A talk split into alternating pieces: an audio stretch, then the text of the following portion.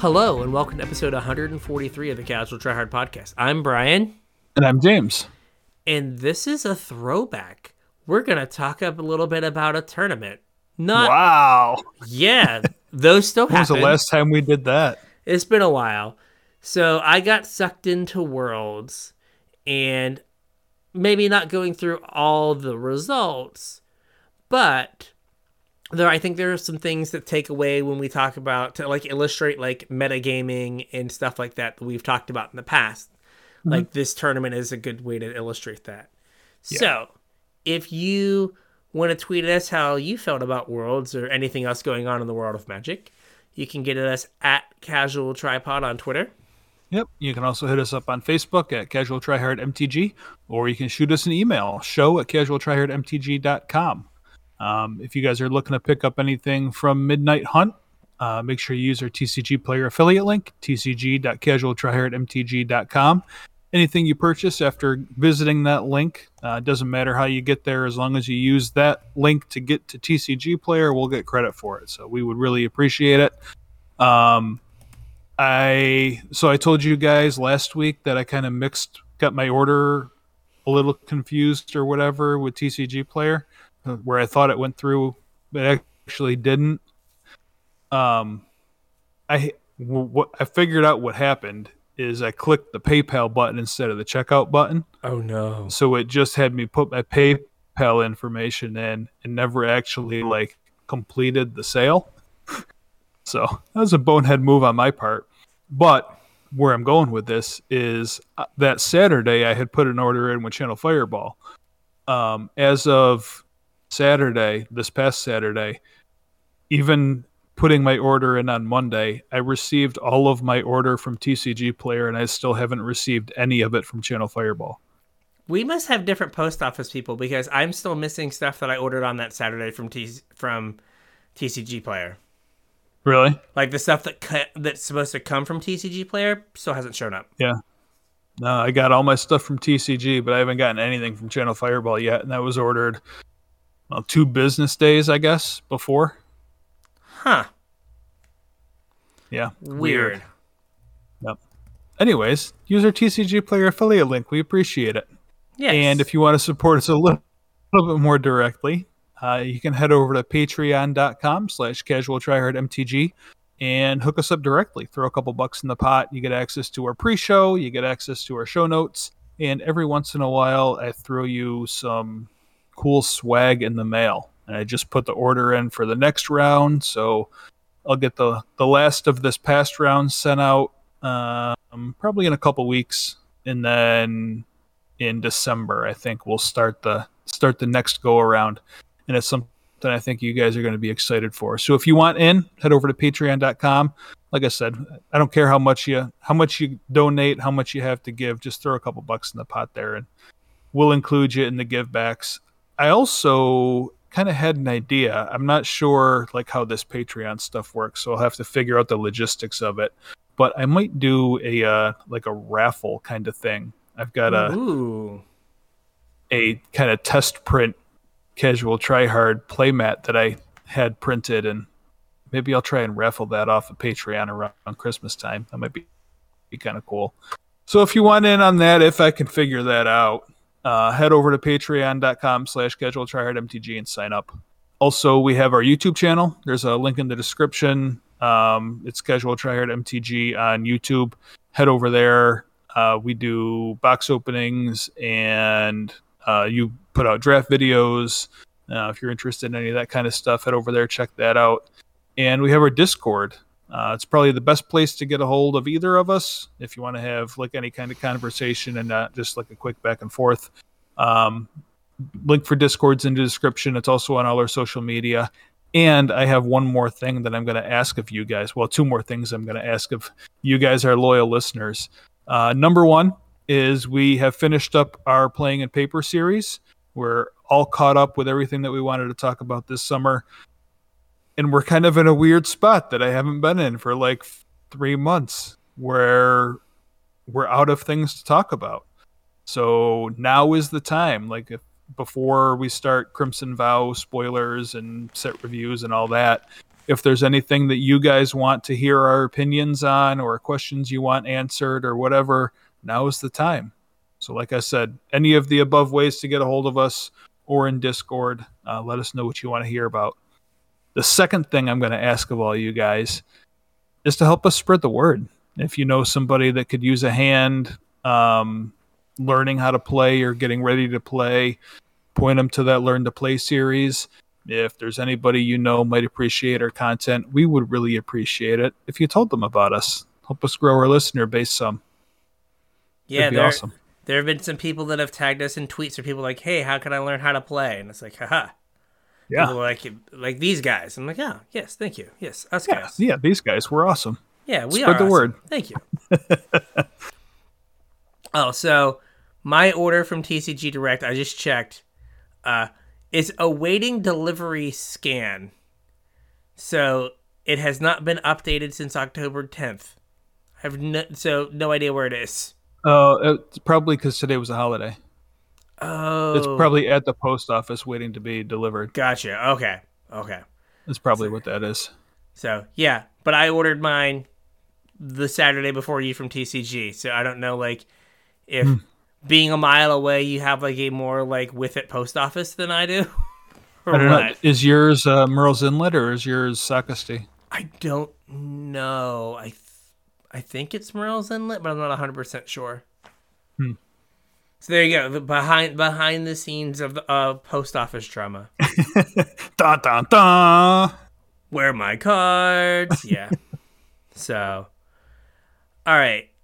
So worlds. First of all, Worlds. I started watching it.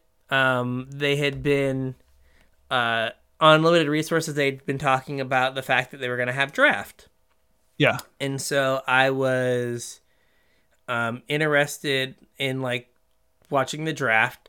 I was like, I was fully prepared to just like zone out and miss it, but I uh, was on sick baby duty, so because he's a baby and he's always sick, and so I was yeah, I was like, okay, I'll click this on, and like I watched the draft, and like you know, I've drafted the set enough, I kind of like could get a feel if like decks were good or not, and like Yeah. you know what I would have taken in that seat. So like that was interesting. It's like okay, okay, and then like I was watching standard on and off, and I was full of regret because did you go pick a champion? I didn't even know you could. Yeah, so they let you go pick your champion. Uh, Yeah. I was like, who's the best player in the field? It's PV. So I just picked Right. PV again to go back to back and get me like six free packs. Uh, and the other choice I had was I was like, oh, I'll just pick Strosky.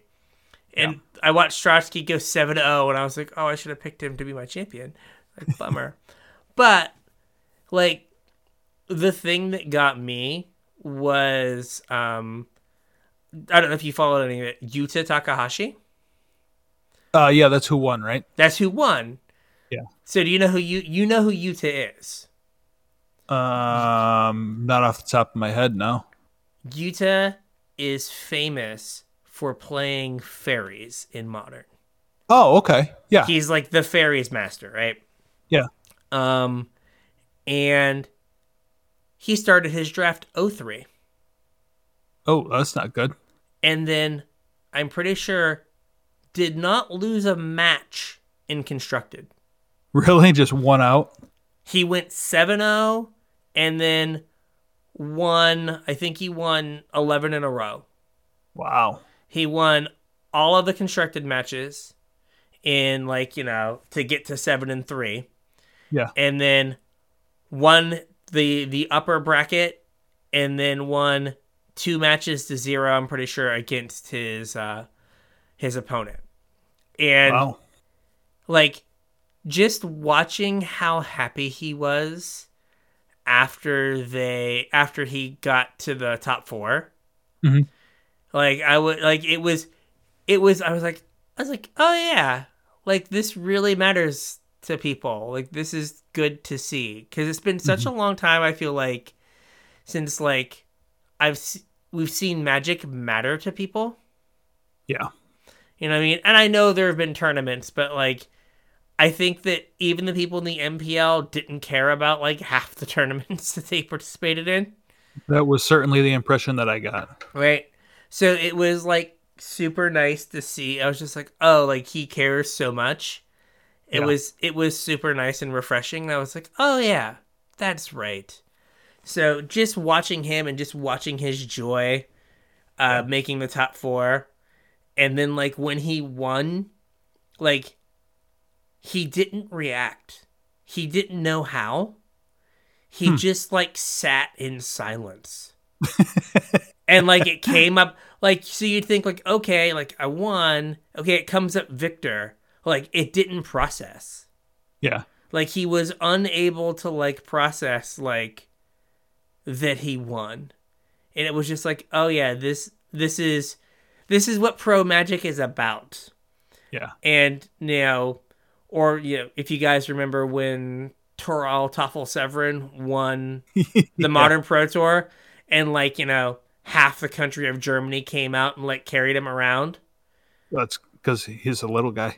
it's true but but just like the I mean, if it was like Kai, I don't think they'd have been carrying him around. no or like brad so we can't pick up a bear in a human suit Right. um right but like it was just like oh yeah like this this matters. Yeah. and so it was just it was great. And then like you know apparently like riley sold him out because w- after the interview he was like oh yeah like he he was like shaking and then saw that he had to do the interview and like was like all right focus and like did a very like professional good interview.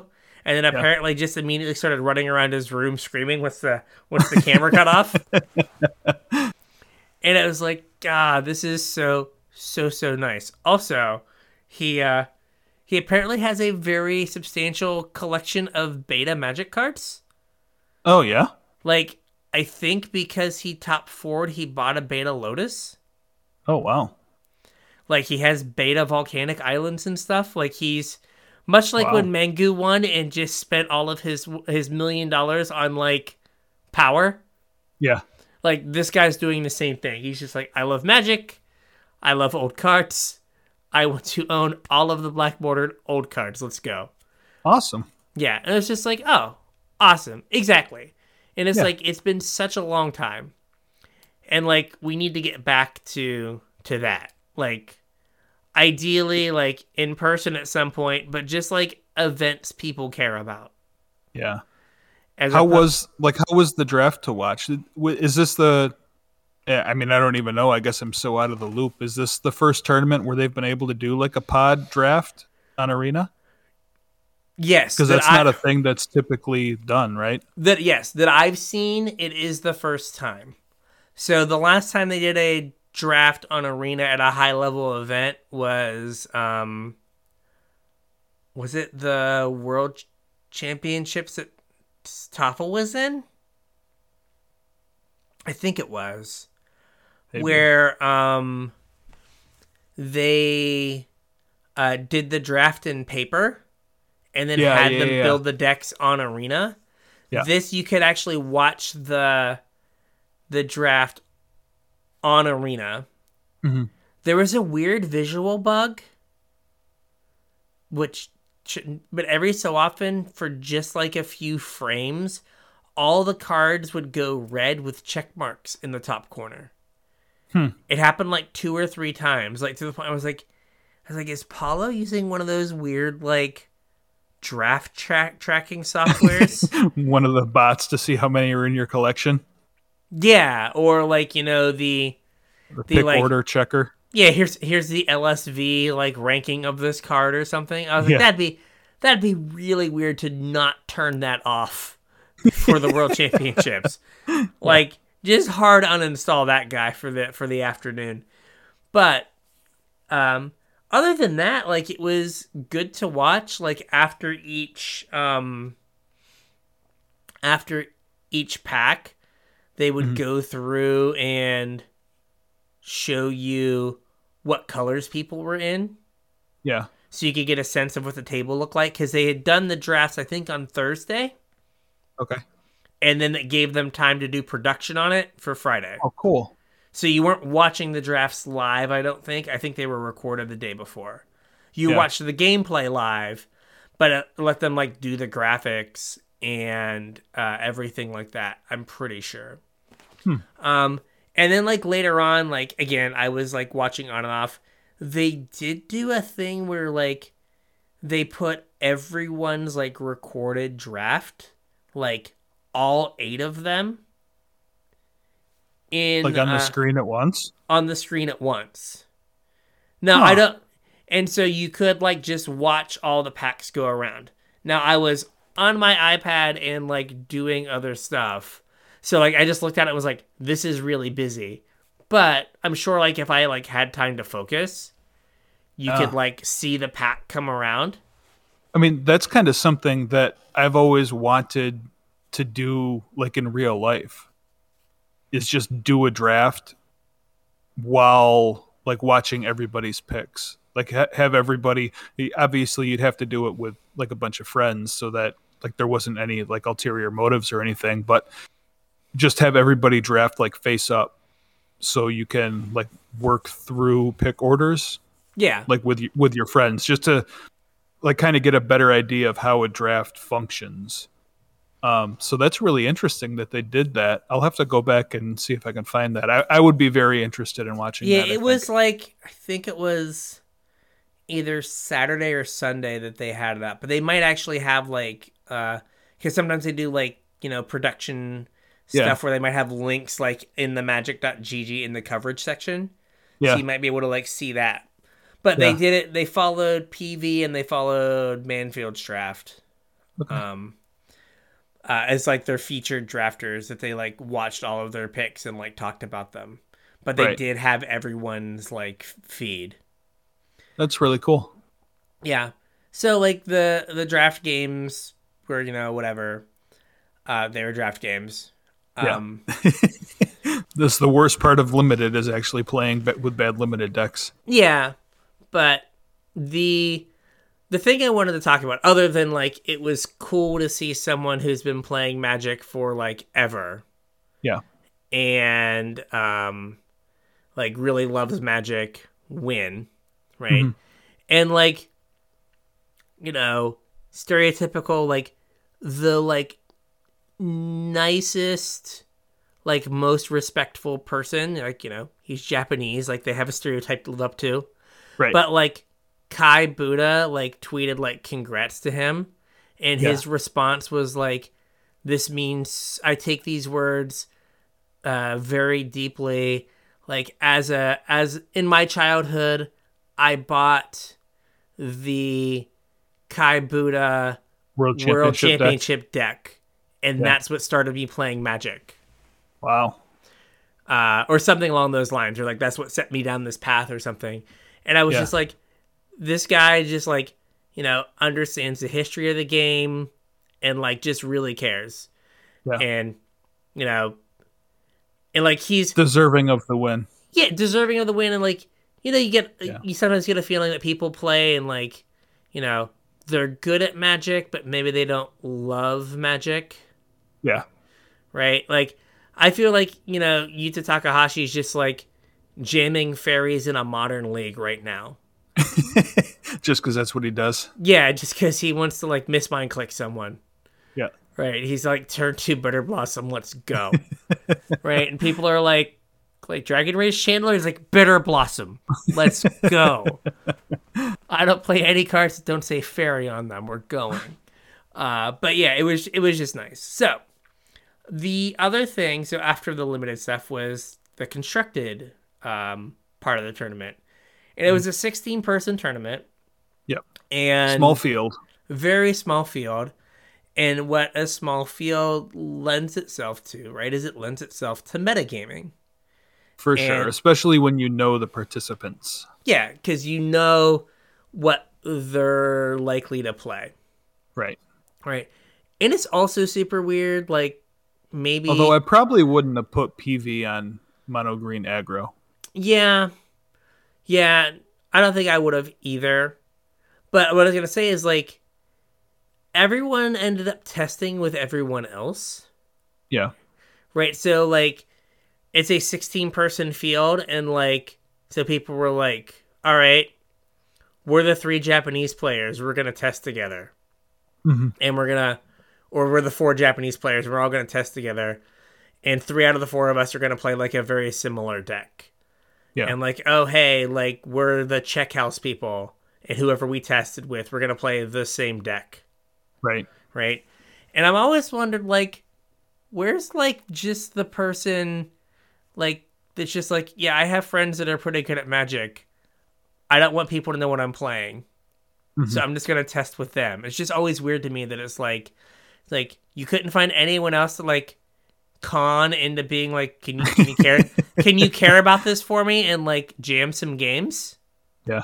It's always just like, oh yeah, like because uh, Paulo tested with um, oh what is his name? Uh, ah, I'm, I'm blanking on it. Sam Pardee, Yeah. and they both And played mono Seth green I'm guessing Seth and, was on and mono maybe green. and maybe Sith as well. Yeah. So they all came to the conclusion that mono green was what they wanted to play. So like Yeah. you could see a lot of people just ended up on like the team deck, right. which is I always, I always think is funny. It's like like there's just there's just one person who's just like doing their own thing. Remember when Kavartek would just show up with like wild questing beast piles Yes. and just like would smush people and he's and everyone's like, What are you doing? He's like, I'm playing a four, hasty four four and then playing a Vivien and making it a six six and then killing you with it. I'm playing things with all of the text. Yeah, and they're like, Oh, I guess that's good. None of us thought of that. Right. Yeah. So, like, though they're different, I think you can like break the format into the Epiphany decks and the not Epiphany decks. Yeah. For the most part. Right? Like that was basically the tournament was you had Grixis Epiphany and Izzet Epiphany, right? Yep. They were trying to go over the top with Epiphany, but also with um uh in, in different ways where Grixis was trying to like use Lier as their way to like go over the top in addition to Epiphany. Yeah. Izzet was just trying to copy Epiphanies. Right. And they're like, what's better than taking one turn? Taking two turns. Or taking The- three turns. The Izzet decks had a better like beatdown game plan too, though, Yeah. didn't they? Because they ran the eggs. Um I don't think they. Oh, I guess the they they side decks. they side they sideboarded them. yeah. The like like the Sifka the Sifka deck, which was also the Strosky deck, had no creatures in the main deck. Yeah. They had like Sifka had three eggs and two Goldspan dragons. Uh, I think, and I think Strosky was similar. Yeah. Uh, yeah, and then Aaron uh, Heshenbeth, Huschenbeth, there we go.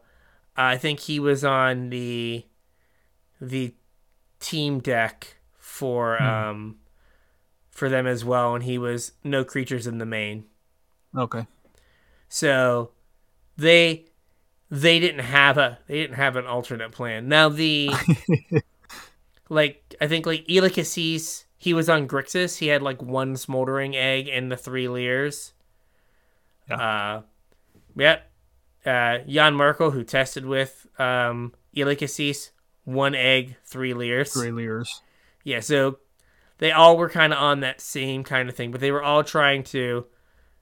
Okay, Gabriel Nassif, Nassif as well. Yeah. same way. I think they all tested together. Funny story, Nassif actually timed out in one Really? of these games. Yeah, it was off camera, and people were like, and they were like, "Yeah, Nassif just timed out." Wow.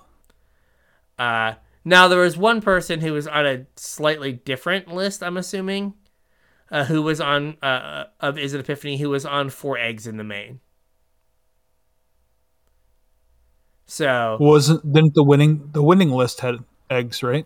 so yeah. the, the four eggs, four dragons. So the winning, so uh, U- Yuta's list, they kind of classified it as dragons. No. That's um, weird. yeah. So the the difference is like basically the the only way you can win the game in uh, a lot of the Izzet decks is like Hollow Making- Storm Giant. Hollow Storm Giant making devils with burn down the house Yeah. and the birds from Epiphany, where like Yuta's deck was more of it was more fairies. Yeah. Right? It was it was like uh keep you off Tempo-y, balance a little bit. Right? Actually had like room like point removal, like Dragon's Fire and uh you know things of that sort. Dragon's Fire and I think he had where are they at? Uh Thundering, Thundering Rebuke, Rebuke. right? Because he wanted things that dealt four damage because of mono green and Yeah. to kill dragons. Yep. Um, so his was more of like a tempo deck. But all these decks, I think, um, uh, gosh, there were of the sixteen decks, I think ten of them, ten of them, no, of the sixteen, I can actually figure it out. Yeah, ten of them played Elrond's Epiphany. Hmm. Izzet Sounds Dragons? like there might be a problem with the format. Izzet Dragons played three? yeah. Um, Mono White played one. Mo- uh, Mono White or is it Azorius Tempo? Well, yeah, the Azorius tempo is mostly mono white. Yeah, splashing blue, and it had one epiphany. Yeah. Just because why not? I got islands. Um, yeah. So you've got this field that you know going in that there is this deck that is just going to let go way, way, way over the top of you, Yeah. and could possibly just not let you take turns. Mhm. Stra- Strosky had a turn where he was like, Galvanic Iteration, flashback Galvanic Iteration, so it copied. Mhm. Play Elrond's Epiphany, make six birds, have three turns, kill you. Wow, that's a lot of mana. Yeah. Yeah, it was super late in the game, but it's just like, yeah, do, do, do. Right? Where, Yeah. like, there's a chance that you just never, like, can ever win. Right. Right? You're just like, oh, I don't get to untap when I lose. Because, right, they also get to activate Hall of the Storm Giants, like, three turns in a row. Yeah. You're like, here's a 7 7. It's like, That's gross. right? And then you have the Lier decks that have the I'm going to Elrond's Epiphany you, but also have the if I untap with Lier, you can't ever win, Right. right? Because they're just like, all right, I will, you know, have you discard your hand, I'll cast a bunch of removal, like, you can't beat my Lier, Right. Right? So you've got these decks that you know are going to go over the top of you. Izzet dragons? Somewhere in between, right? Um, kind of like the closest to mid range is probably Izzet Dragons and Temur Treasures, the two Yeah. decks Like, in the like finals. you said, it's it's tempo-y. Yeah. And then you had the decision of the mono green players, the mono white players, and the Azorius tempo player that I just want to try to get under this. Mhm. Right? Like, I know that if this game goes to like turn five, I probably lose. Yeah. So I need to make sure I get them dead before turn five. And I mean, that's I don't know why you'd pick mono green for that though, because the deck like doesn't really do much powerful until turn five. I think the reason that you pick mono green for that is one. Uh, I played. So, did you play any of the like Worlds event on Arena? Just enough to get my wins. I really didn't Okay, care I- about any of the decks. I played a lot of mono green. Okay. Um, and if you thought that there was going to be mono white as like a counter to Izzet Epiphany, Yeah. like that matchup's a joke. Yeah. Like you're like everything you have is just like one power and toughness bigger than everything the white deck has. Yeah. Right. And I did pretty good against the like um Izzet decks. Hmm. Right? Like the deck like you have this weird thing where they have to have a sweeper or they die. Right? They Yeah. have to have burned down the house or the game ends. And you're also just getting all this like incidental value as the game goes on like we talked about in the pre-show like Werewolf Pack Leader, like you drew an extra card at some point. Or Yeah. you have this Esika's Chariot chilling out that's going to like make you an army. Ranger class makes anything a threat. And Ranger class also lets you recover after a sweeper. Yeah. Because right, you have a chance. If you have a chance at some point, you're like, well, I don't want to commit another card to the board because they're dead next turn unless they draw a sweeper. I guess I'll just spend my mana to activate Ranger class. Yeah. So then if they sweep you, you can like Rebuild real quick. rebuild. Yeah. So like it, it's weird that it is aggressive. Like it's not a mid range deck by kind of any. It's it shifted a little more mid range with like chariots and wrens yeah. but like you know it's all it's mainly like twos and threes and this got four four drops and two, two uh, five drops, Five drops. depending on the build pv was Yeah. on four chariot to Wrenn and 7 which is what the version i i, I played. Yeah. um but like you know it's all like two drop stuff and threes. But it does go it's able to go longer than like your typical like aggressive deck. So i think that's what right because if you go like pack leader into troll into chariot right you're gonna like draw an extra card they have to sweep you or if not you win yeah. so it is I think it's because it's good against white and it has the ability to like stick around as to why you'd pick it as opposed to like mono white. Um, Yeah. But I don't know for sure. I haven't played enough of the latter. The matchup against like Grixis, it is it didn't feel bad. So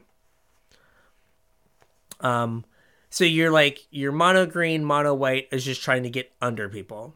Mhm. Because and then like we've talked about, there's really not room for um, mid range. Yeah. Unfortunately. Everything goes to the top of you, and you might think that Temur Treasures is like a mid range deck. It's kind of almost like a combo aggro deck, which is like a weird set of words to say. Great, but but hear me out. Like if you have just Parasentinel on turn one, right, and then either of your two drops, either Prosperous Innkeeper or Magda, Yeah. you can play a dragon on turn. You can play a Goldspan dragon on turn three, Yeah. And That's true. right, so it just has all these hasty threats that allow you to like once you get swept, right, you can just like slam another haste threat, right? So it has two reckless storm. it. Yeah, you have two reckless storm seekers, um, and then the Goldspan dragons, Mhm. right? And if you have like reckless storm seeker out, like that makes it so like your Moonveil regent As can haste. has haste, right? Like it just gives you And also, if you have a chariot out, anything you play has haste. exactly. So you have all these ways to like insulate yourself from sweepers. Yeah. But as opposed to like mono green, where you don't have the ability to, you don't have like that haste threat, right? They know that if you like, if they sweep you, that you can't kill them next turn, right? Yeah. Unless you have like a chariot, right? That's the only thing they have to worry about. Or like if you have two lands up, so you can like throw your old growth troll token back out. Yeah. Right. Um, and it was splashing blue because, drum roll please, it had to play negates to not get clowned by Alrund's Epiphany. Hmm. they played, he played two negates in the main, and then two disdainful strokes in the sideboard. Those were his only two blue cards. Yeah. Had to add an entire color just to play against Alrund's Epiphany. Yeah, to not get clowned. Yeah. So, um, right, I could see where, you know, having the acceleration of like Magda, Magda Jaspera Sentinel, right, to get to Goldspan Dragons on turn three or get to Moonveil Regents on turn three consistently is, uh, was good. But this was like the closest to like a mid range deck, but it's still like kind of an aggressive deck where you're just trying to like be like, here's a Goldspan dragon. Can you beat it?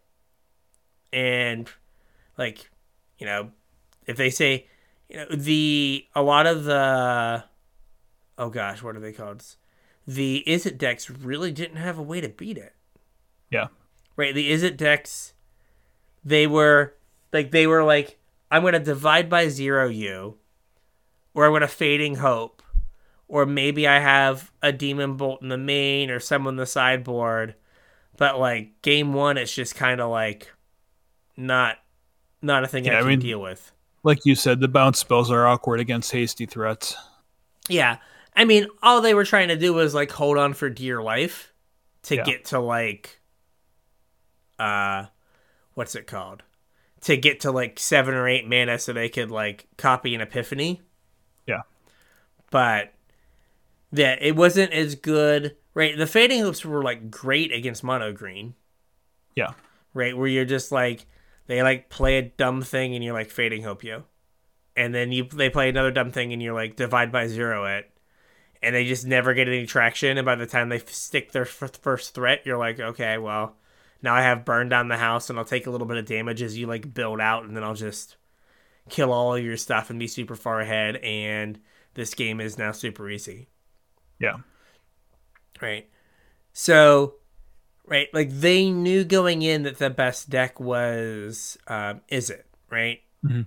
or some version of it, and so, right, everyone either decided to make the best version they could come up with of Izzet or make Something I thought would beat it. something I thought would beat it, which is like where the Grixis Epiphany decks like they played duress. Right? Yeah. So, that, so There's only one reason you play duress. right? Is so you can try to get an epiphany before they foretell it. Yeah. Which another thing, like putting foretell on this stupid six mana like extra turn spell. So that I mean, it that- makes Hmm? Th- That was the problem with companions. Yeah, like you just can't Was- interact with them. Yeah, it's a card you can't interact with. Yeah, like you have to have interaction on turn one or you just don't get to interact with it. Yeah. super fun but right they they kind of took it as like instead of copying alrund's epiphany if you let me have my Lier it doesn't matter right like Yeah. i'm just going to beat you with like the sheer card advantage so again this was another deck that played fading hope because they're just like i need to get to Lier with like the board in some semblance of clear Mhm. and then i can just like lure you out of the game. Like, oh, you have three creatures. Well, I'll cast these three fading hopes in my graveyard, and that's going to give me more time. And eventually, I will like Alrund's Epiphany and cobble together the win. So, you know, if you if you know that the best deck is, you know, big over the top rampy thing, right? What you have to do is like we've talked about, get under them, right? Try Yeah. to go low. But the problem is that leaves you vulnerable, right? So if you play mono white, right? If you've if you've decided that okay, I think that my best thing to do is to be low to the ground and get them dead, and then you show up and play um against mono white or you know the Temur treasures deck your deck's not set up to to play against mono green or Temur treasures right like Yeah. you tuned your list to beat one deck and like if the pairing gods are not with you right you You're gonna have a bad day. you could have a really bad tournament right Yeah. right the, the mono white players right if they thought they had a decent Izzet and grixis matchup like they made the right call based on how the metagame shook out Was Grixis like even on the radar before this? Like before deck lists were out? i don't think though i'm not 100% sure i don't know if it's one of those things that was floating around Yeah. and it and it like you know just got better I, I hadn't seen it until um like the Grixis Lier decks. I Yeah. hadn't seen until that like the event on Arena. Yeah, so it might it may have just been that that was kind of a rogue deck that they Yeah. thought could be good against Izzet because right, you're going to tear their hand apart and it like in sideboarded games, they were playing Go Blank. Hmm. So they still had um, the copy spells as well, right? So they were able Oh. to, so they could do things like they still had Alrund's Epiphany copy Yeah. uh, in their deck with Lier, but they also had stuff where they would, you would see people do like, um, uh, what's it called? Alrund's, uh, they like would cast Go Blank. yeah. And, and just then- empty your opponent's hand. Yeah. And it also like let them get cards out of their uh like cards out of their graveyard. Yeah. So right, so your opponent has like a memory deluge that they're gonna flash back. And you're just like go blank, get the two cards that you got with it, plus get uh Make sure you're not going to flash it back. yeah, get your copies or get your oh, you use like galvanic iteration early on to like copy a spell. Well, now I'm gonna make sure that you can't flash it back. Yeah. So What's up with the uh the Celestus? Um, It seems like an odd include. I think they they were saying if I remember, like they wanted the ramp Okay. and just the fact that it had like a million words of text that were like mildly relevant. yeah. right? There are a number of times where like, you know, you're playing against your like control opponent, right? And they don't cast any spells on their turn, and you got they got a free loot, Mhm. and they could get rid of like a removal spell, right? Like, oh, it's Yeah. game one. I know that there's not a removal, uh, there's not a creature for me to No kill target. so I can get rid of this removal spell.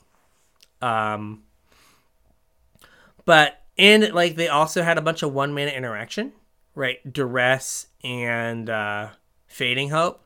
So there Yeah. was a number of times where they were like, "I'll play Celestus on three, and then Fading Hope your creature." Oh, gotcha. right? So it gave them so now on five, they they have the mana to, or on four they have five mana, so they can get you can ahead that way. whatever. Yeah. Though, like some of them only played like one burn down the house. They didn't play a ton of burn down the house. Hmm. I mean, I guess I don't, you don't need to if you can double all your removal spells with Lier. Yeah, like later in the game, yeah. If you can be like, so like they had, so whose list is this? This is Gabriel Nassif's.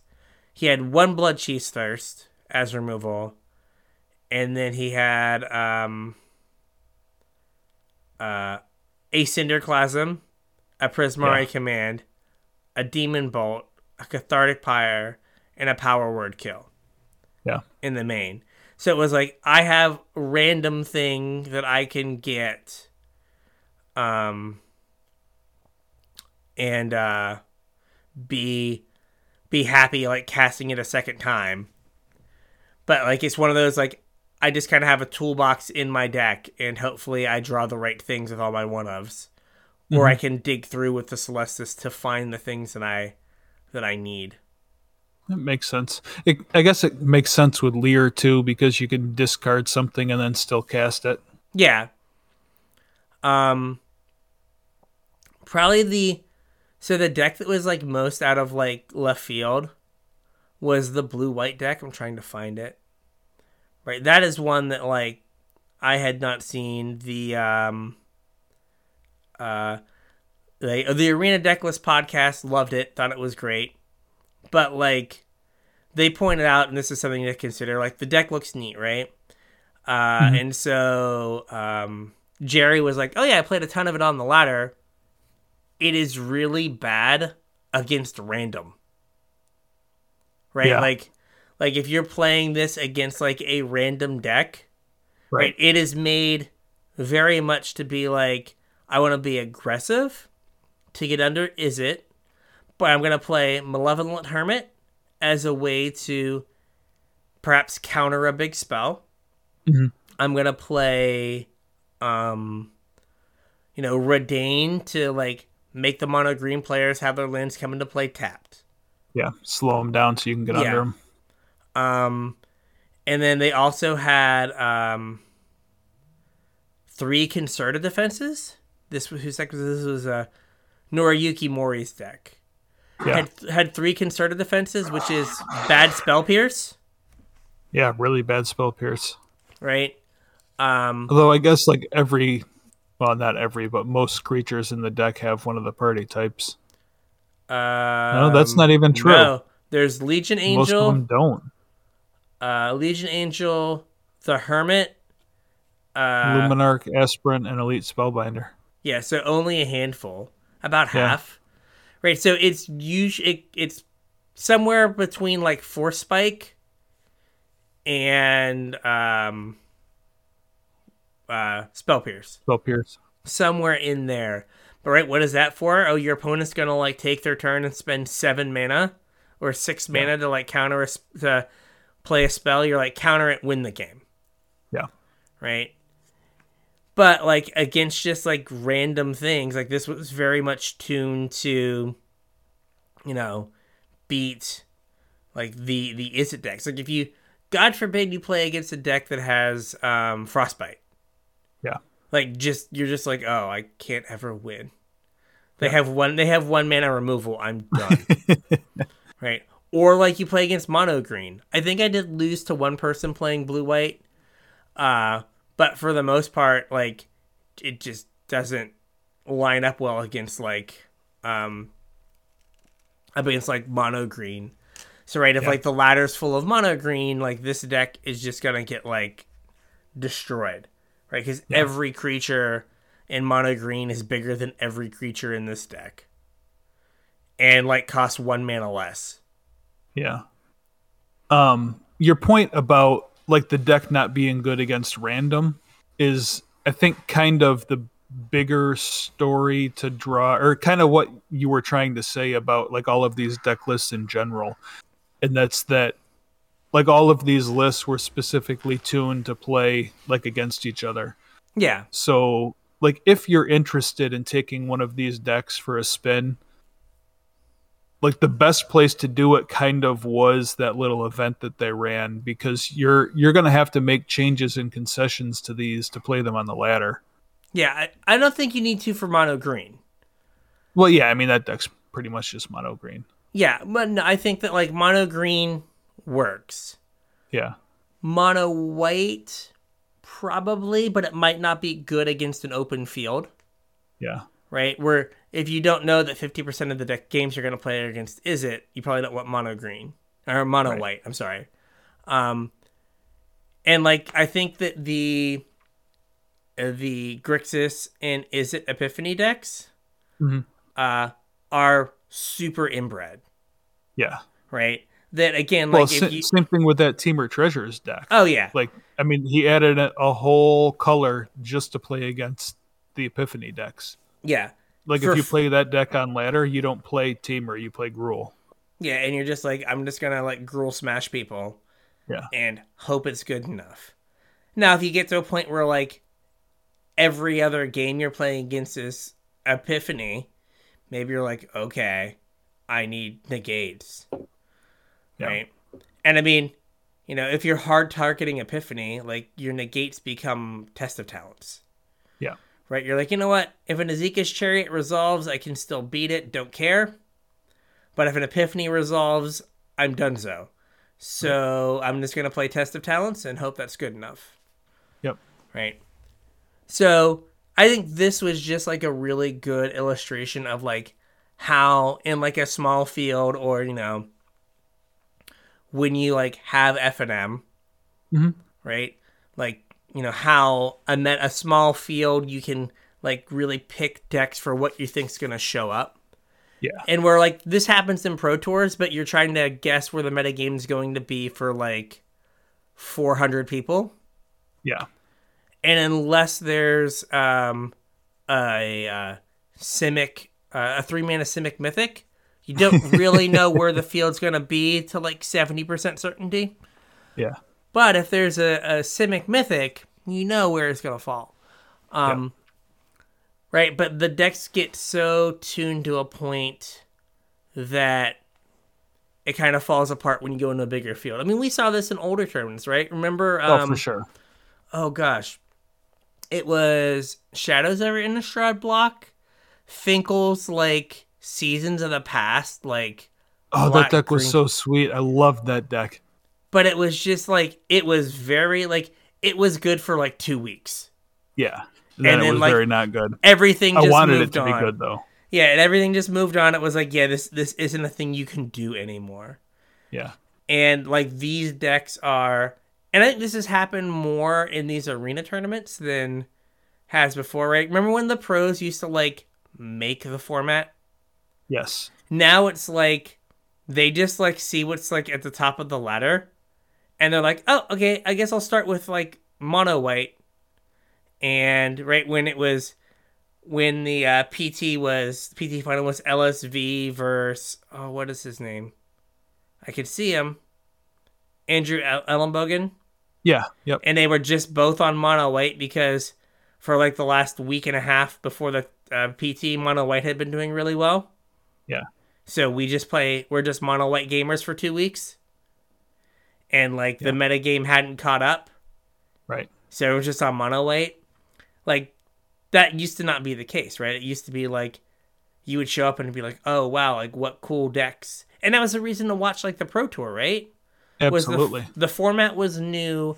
You wanted to see what the pros would like churn out. Mhm. That would be the meta game for a while, and those decks Yeah. would float around.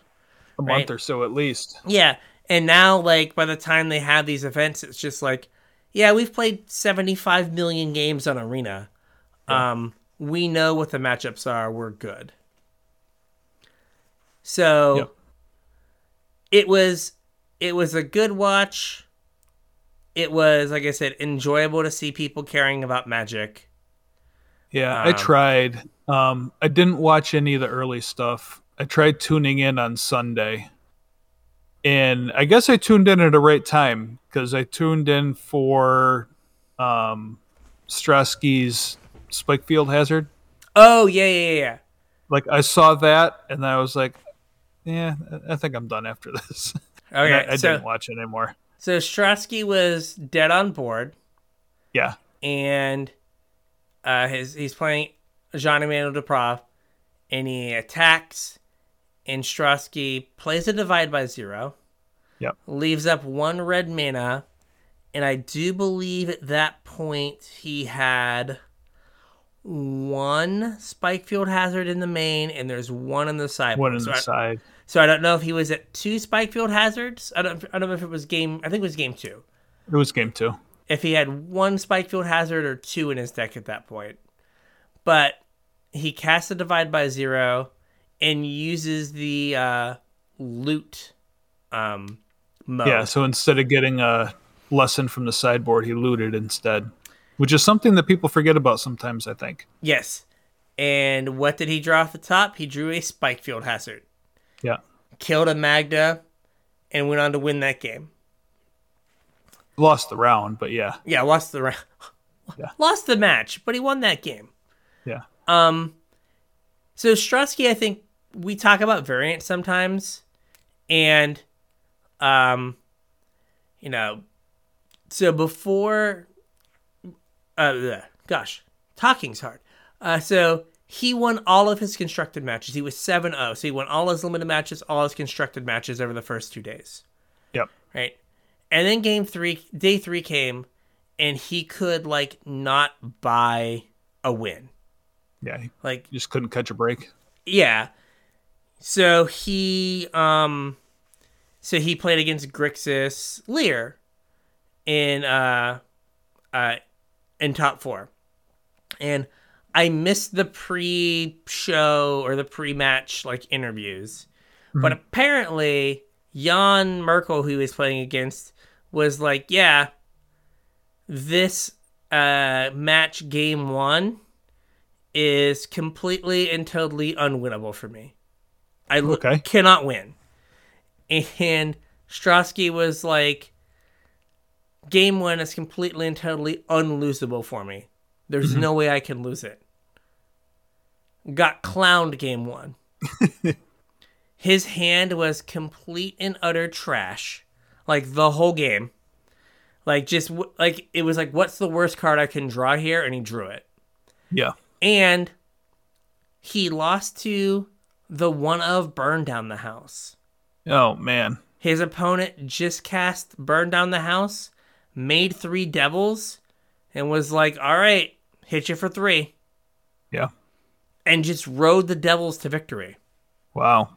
Like, just never drew, like, didn't draw his own Burn Down the House to kill it. Just Yeah. didn't. Nothing could have possibly gone worse for him. Um, and like sometimes that just happens Yeah. right? Where you're just like, oh, well, I mean, I've definitely had some limited matches where I'm like, this deck is absurd. And then it's just like, oh, I One three. one yeah, one three, and it's like, oh, I played magic in two of these matches. I was one and one in the matches that I participated in, and 0 and two because I cast no spells either game. Right. You're like, oh, I just need to hit my third land drop, and you're like 12 cards deep in your deck, and you don't have a third land drop, and you're like, how is this possible? Frank Um, Karsten told me this shouldn't happen. Yeah. It's astronomical. Yeah. Right? Or like, you know, you've drawn I had a game yeah, yesterday. I drew 13 lands, my opponent drew 6. Yeah. I was like, "Oh, I see. You have you have cast 6 more spells than I have." Hmm. right? But like those things happen and like it doesn't make Yeah. Strosky any worse of a player No, definitely That- not. that like you know there were definitely some times that you know he played suboptimally and he admitted that. He was like i wasn't playing well on sunday and my draws were atrocious. Yeah. right? Like sometimes you can overcome like being not at the peak of your powers because you draw like yeah because you draw like a god you're like you know what? I need to get out of this. I need to like divide by field zero hazard. yeah, divide by zero and get my one spike field hazard. Oh, cool. Right. So he had that, but then he also had like, you know, multi five or keep a two lander, not hit my third land Yeah. kind of deal. And it's just like, well, you know, these things happen and you're like, oh, I don't have a third land, but it's fine. I have expressive iteration. And it's just like, yo, here are two seven drops in a gold span. Yep. And you were like, no, this was supposed to be like, give me two lands. Why did you do this to me? Expressive iteration. And so, yeah, like these things just happen.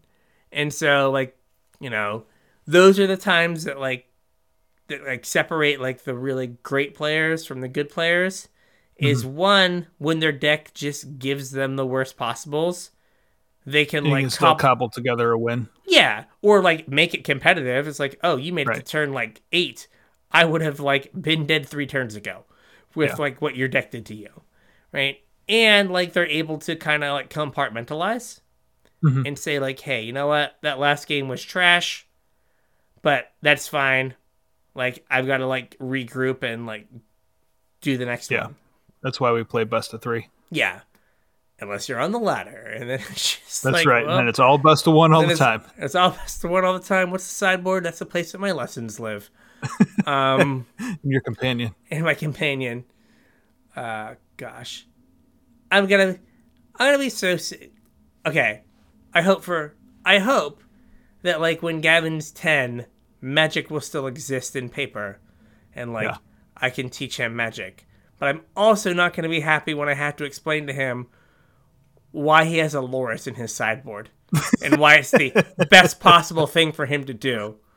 Why that's always your fifteenth card. Yeah. Why is it? Oh, why do why do I always have a companion as my fifteenth card? Because it makes no sense not to. may, I inter- may I introduce you to either Jegantha or Lurrus? One Yeah. of these two cards will be in your sideboard. I'm sorry. I didn't mean to do this to you, child. Um, but yeah, it it's just one of those that like you watch it and like y- we all knew and he knew that like he was drawing awful, but like Yeah. you could not tell by like the way he played. Mhm. Right? There was definitely oh gosh, who was it? It was uh Maury. Uh kept a hand and then like didn't draw like a color of mana. Mhm. And like lost the game, right? And so the next game he should have probably bottomed he like he went to 6 and should have probably bottomed a land. Mhm. but bottomed a spell instead, and then like drew land land. Uh, And it was like, yeah, I feel like you kept the extra land because you got because of last game. like last game. Yeah. And like, you know, he was going back and forth, back and forth, and the commentators were like, should probably bottom a land. Oh, he's maybe bottoming a uh uh a spell here. And then bottom the spell and then drew like land land. It might have been in uh might have been in limited Okay. where like uh he could have played like a Luminarch uh aspirant. Mm-hmm. Not a Lum- yeah, is that what it was? The one, one mana one one uh that gains life. Could have played that and instead bottomed it and then drew like two straight lands. And Yeah. like wouldn't have been like it's a one mana one one. It's not like a huge impact, but it would have been like a thing. But like definitely like you could see it was like in his head. But like you know, you could see like Strasky that you know he was still focused even though things weren't going his way. It's Yeah. also fun to watch people play in their house for just the sheer fact that like they're oftentimes way more emotive. At home right. than they would be like in an event hall. Yeah, like they like they draw and they miss their land and they're just like you can see them just kind of go like like throw their hands up and just be like ah right because they clearly forget that they're on camera and they're just like Yeah. come on right and so like that's oh that's funny it's like oh i do that too i have like 2% of the traits of a world champion because i too also get mad Two at ran- hands that go in the air. yeah, go like, come on, man. Uh, it's like, cool, cool. Uh, I tweeted this. It did not get as much traction as I had hoped. I just pointed out that I really like the fact that no one at the World Championships bothered to clean up their room before they streamed. like, yeah, just like empty milkshakes on the table and stuff. Yeah, it was like uh what's his name? Um Nassif had like a lamp like laying on its side like on a pillow unplugged with the cord like stretched across the room. What? Yeah, it was just so random. Um Depraz is just like in his bedroom and there's just like all this stuff piled up behind him. um one of the Japanese players just had like a stack of deck boxes behind him. Just like piled up kind of like I have like uh beside where we record just like a mess Yeah. of cards and like oh gosh Seth Manfield had this giant like U-shaped desk that just had like a collection of like junk and trophies on it. he had like a binder of magic cards, like one of the four, like the like you know playset binders that have like Yeah. rows of four.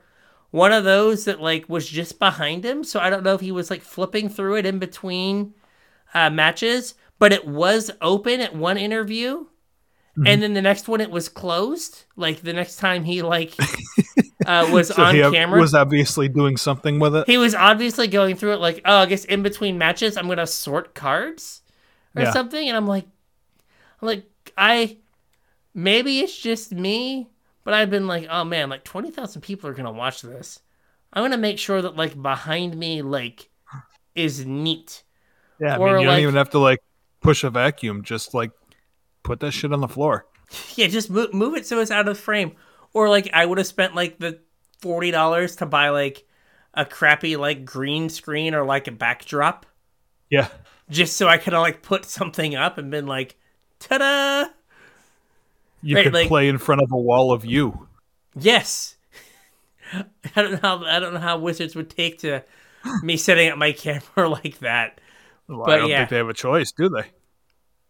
They'd probably yell at you, but you're like, "This is what you get." That's right. There were there were a couple. the last worlds. What are you gonna do? Fire me? Yeah, there's a couple uh, people. There are a few matches where like Sam Pardee just didn't have his camera on. Oh, Like there might have been a technical issue, but they just had his like still like worlds photo, Hmm.